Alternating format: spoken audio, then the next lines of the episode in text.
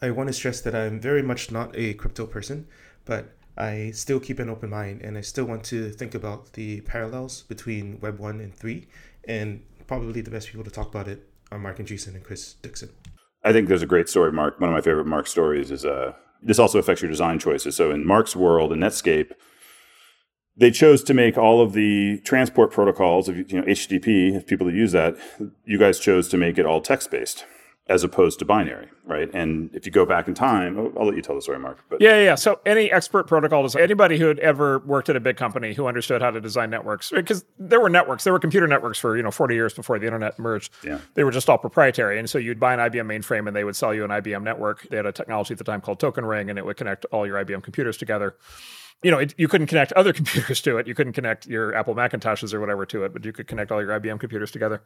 And so, and they'd have all these protocol designers, right, who were like, you know, world experts at building network technology. And the one thing that they all knew for sure was you do binary protocols. And the, reason you do binary protocols is because you need to, you know, networks were very slow at that point. You need to optimize every single bit right? And so you want to like pack as much data as possible in a few bits as possible because that's how you get performance out of what we're. So, so not human readable. Not human readable. And so, right. The text is not human readable. Yeah. Yeah, that's right. So if you looked at the protocol data going over the wire, right, you just see a gibberish. It's just a bunch of random numbers, you know, coming across. And then you would need specialized software to try to decode that and repack that. And this, this was this whole kind of arcane area of network design.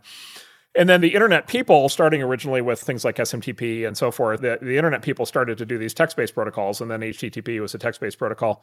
And the idea of a text-based protocol was it's human readable, right? And so I can read it, you know, without having to look for things, and then I can write it, I can emit it, right? And so one of the things that made the web take off early on was that you could build a web server with four lines of Perl script at the time, right? Because you could use all of the standard text parsing technologies built into, you know, languages like Perl and Python, which were made it very easy to to process and to emit text. And so you could basically have this little text processor that basically generated this protocol, and then you could create a web server to do whatever you want. And at the time, you know, there, people ran thousands and thousands of experiments of different kinds of web servers they could build, and you could just kind of hack it together. You could you could write a new web server in five minutes.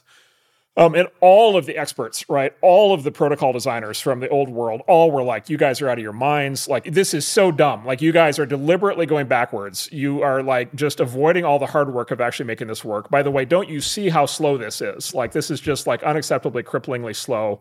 You've got all of these handshakes back and, and by the way, they were in some sense right. It was yes. slow at, the, at the, time. You really had slow modems, and so right. it's a really interesting design choice that you guys made, Marc. Yeah, that's right. So we decided to create yeah. a problem, right? Because the big problem was how do you get broadband rolled out, right? So part one of the problem was like how do you get anybody to use the web? And in that case, you would have wanted to optimize performance for the networks you had then. But the other question was like, what could you do that would provoke people to actually roll out and buy broadband?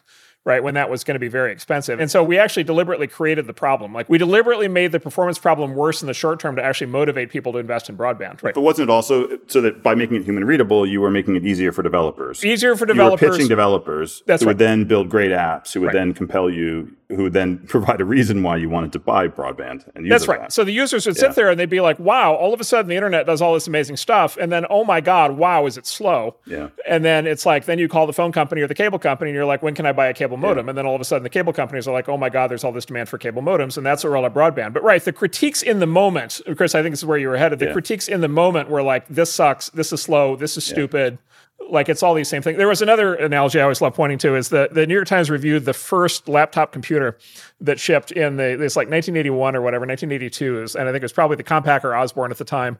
It was the first laptop computer. The first laptop computer in 1982, it weighed, I think it was like 43 pounds.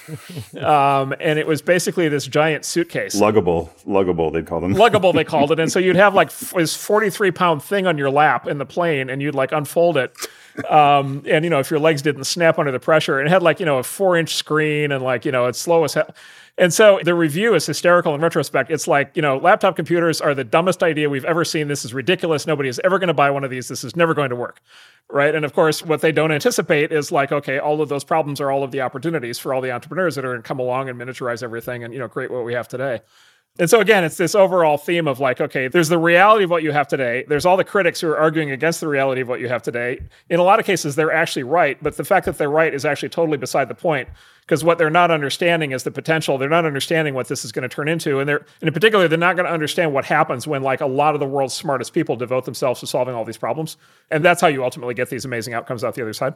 So, Marc, this entire conversation, I do want to go back to the problem of the internet at some point as we tie out this thread. But the similarities here between, you know, Web one and what we're calling Web three are just so juicy, right? I mean, you talked about the ability to spin up a web server with four lines of Perl, right? And how, you know, that was human readable, but it seemed like such a bad idea at the time. It just reminds me so much of like the Ethereum white paper and Solidity smart contracts and the ability to spin up a token with like just a few lines of code now, everyone said that would be a terrible idea. And he talked about actually doing it this way created another problem, which was how do we get broadband?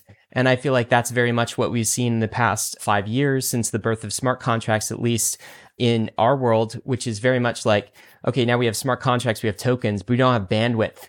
Okay. We don't have scalability. We don't have enough block space. We don't have fast enough transactions per second. I'm wondering here, Marc, before we get back to kind of the problem here, but do you see these similarities? Like, how similar is Web 1 to Web 3? Do you just see them everywhere and you're like, oh, I've seen this exact same story before? It's going to play out in the exact same way. Tell us about the similarities, but then maybe also tell us about some of the differences because each wave has got to have some differences, even if it's a sort of a fractal of the last. The most easiest way to think about it is when you get something like this that has a movement, that has this sort of collective effect, has a movement behind it, and is attracting many of the world's smartest people to work on it. Basically, the criticisms play out differently than the critics think. So the critics make this long list of all of the problems. And you know, you alluded to like, you know, there's a long list of all the problems with Ethereum today, or a long list of all the problems with Bitcoin or whatever. But you're getting these genius engineers and entrepreneurs, right, would flood into the space, which is what's happening right now. And what happens is they look at that list of problems as a list of opportunities. Right. They're like, okay, like that's the punch list. Like these are the things that I can do because if I fix these problems, it's going to be really important. It's going to really matter. I'm going to be famous, right? I can build a real business. Like, uh, you know, this is going to be how I'm going to make my mark in the world. Is I'm going to fix these problems. And so I don't know, it'd be like if you had a house project or something, the house was going sideways and you get all these complaints, and then like all of the world's best architects and like, you know, master builders like showed up, you know, the next day to like fix your house. like, and you've got like all these incredible, you know, amazing, you know, whatever. It's just like all of a sudden you've got the best house in the world, right? And this can actually happen in this kind of world. This can actually happen. So the big dissimilarity or the thing that's not the same, I think, is it's this untrusted versus trusted thing, right? So on the internet, the answer almost always was to liberate, right? For the internet 1.0, 2.0, the answer almost always was to liberate. It was to create basically break down walls, have more people to be able to participate, have more people be able to build apps right? Have more freedom. You know, it's why the internet had this incredible ethos of freedom of speech for a long time, right? That, that kind of has changed a bit uh, more recently, but like you know, for a very long time, it was you know this is you know sort of inherently a free speech environment. Um, it's sort of this iconic, you know, the classic essay as John Perry Barlow wrote. This is like 25 years ago now. He called it the Declaration of the Independence of Cyberspace, right? And it was basically it was, and if you read it, it's like a very poetic thing, and it's like basically we're going to leave you and your grubby world behind. Again, it was this kind of spirit of liberation. It actually a lot of it actually came out of the 60s. It was kind of part of the cultural revolution at the time. And, and, so you were kind of driving towards you know less and less trust you know less and less permission less and less authority right over time. And then but like i said what were we missing? We were missing the other side. We were therefore missing trust. We were missing authority. We were missing permission. We were missing you know the ability to transact with people form trusted relationships transact send money store money like and then have all the other economic arrangements that you know kind of that the world wants to have you know loans and contracts and insurance and all, all these other things. Like we just didn't have any of that. And so there is this other side to it, which is at least the way I think about it is Web3 is bringing trust to an untrusted network, um, right? And look, there was trust involved. Like people had to believe that encryption worked, right? And so you know there were trusted components to what we built. But the big thing here that strikes me is just like this is an opportunity to build the sort of internet phase two, you know, or web three is like an opportunity to basically build trust into this untrusted environment and have people come out the other side of this being like, okay, we like for example, we could actually imagine the entire global economy running on the blockchain, like the entire thing. Like we could imagine 30 years from now or 50 years from now, like the entire global economy cuts over, right? And everything cuts over. And what would it mean for that to happen and how would people have to feel about that? And that's a that's a very different kind of problem than the one that we had. I mean, I think from that high level point of view, it seems to make sense. It's just that the applications that have come out so far haven't been very compelling.